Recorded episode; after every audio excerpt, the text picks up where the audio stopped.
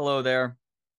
Much to the disappointment of some, and let's be honest, to the joy of others, Thursday, August 25th was my last day on Shirts and Skins with Chad and Trey on 104.9 The Horn. For those more familiar with my work on Books on Pod, that's a sports talk radio station in Austin, Texas that I've worked at for the last seven and a half years. I've taken several days to process what happened and to think of how to best earnestly address it. As much as I love conducting interviews, now feels like a good time to turn the tables on myself. To answer the questions asked by those of you nice enough to reach out by phone, on social media, and even at the grocery store over the last several days. So here goes. Question number one Why are you no longer at the horn? At the end of Thursday's show, I was fired. Jason Nasur, owner of Austin Radio Network, put it much more respectfully than that and even graciously offered me the chance to put a delicate spin on things. But a big part of learning from failure is owning your piece of why it happened. And whether you say let go, shit canned, kicked to the curb, or promoted to listener, fired is fired. The station and company are seriously expanding their Central Texas high school sports coverage, and I don't care enough about high school sports. This is exactly what I was told, and both things are true. Does more nuance typically go into a decision like this? Yes. But I can only go on the rationale provided to me. For what it's worth, I hope the high school sports plan works for everyone involved. You can check out their coverage for yourself at flexatx.com.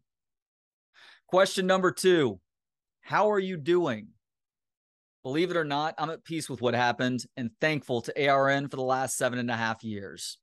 They've allowed me to fulfill a childhood dream of hosting my own radio show twice. First with Midday with Trey and BK, and more recently with Shirts and Skins. I could have been let go at any point over the last two and a half years, but I wasn't, and I've benefited enormously as an on air host during that time. Question number three What will you do next? I honestly don't know. Continue in radio? Maybe. Go work for Dell? Mm, probably not, though there are much worse options. Deliver pizza Domino's, if my kids get their wish. Drive your child's school bus in your nightmares, though it would make for great content until the end. Dark humor aside, I've learned something the past few years, something that kids who are encouraged to pursue their dreams are rarely informed of. Whether you reach that proverbial mountaintop or not, the pursuit of those passions often inspires new dreams. And this newfound zeal now powers me forward, including putting my heart and soul into Books on Pod, a podcast that speaks with authors, filmmakers, comedians, and other interesting people about their stories. In the last year, I've been honored to talk stand up with guys like Jeff Ross, Neal Brennan, Mark Normand, Marlon Wayans, and the late great Bob Saget. I've taken to the South by Southwest red carpet to give the Wilford Brimley treatment to Ron Howard. Ask Tony fucking Hawk about his unofficial middle name. I dad joked the shit out of Sheryl Crow and mocked Robin Ventura to Nolan Ryan. And I've spoken with an array of authors on subjects ranging from gender through the eyes of a primatologist to Ron Shelton's oral history of Bull Durham to solving the homelessness crisis through the mistakes of San Francisco and California the intertwined histories of jazz and the mob, and even the professional race car driver who concurrently became one of the largest international pot smugglers in U.S. history. Shameless promotion time. New and old episodes are available at booksonpod.com, the Books on Pod YouTube channel, or wherever you listen to podcasts.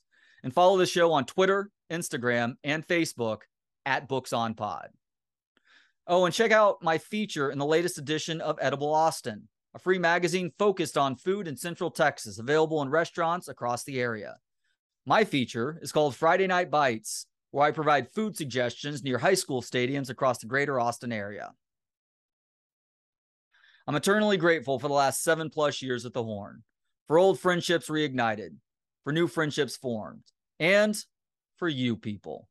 Tuning in as I satirize my time in Chicago, Drink Up, Longhorn Sports, professional weather guessers, Selena's pop music ceiling, George Strait's worth since the mid 1990s, temporary vaccine efficacy in the face of draconian mandates, things getting 2019, 2020, 2021, and 2022.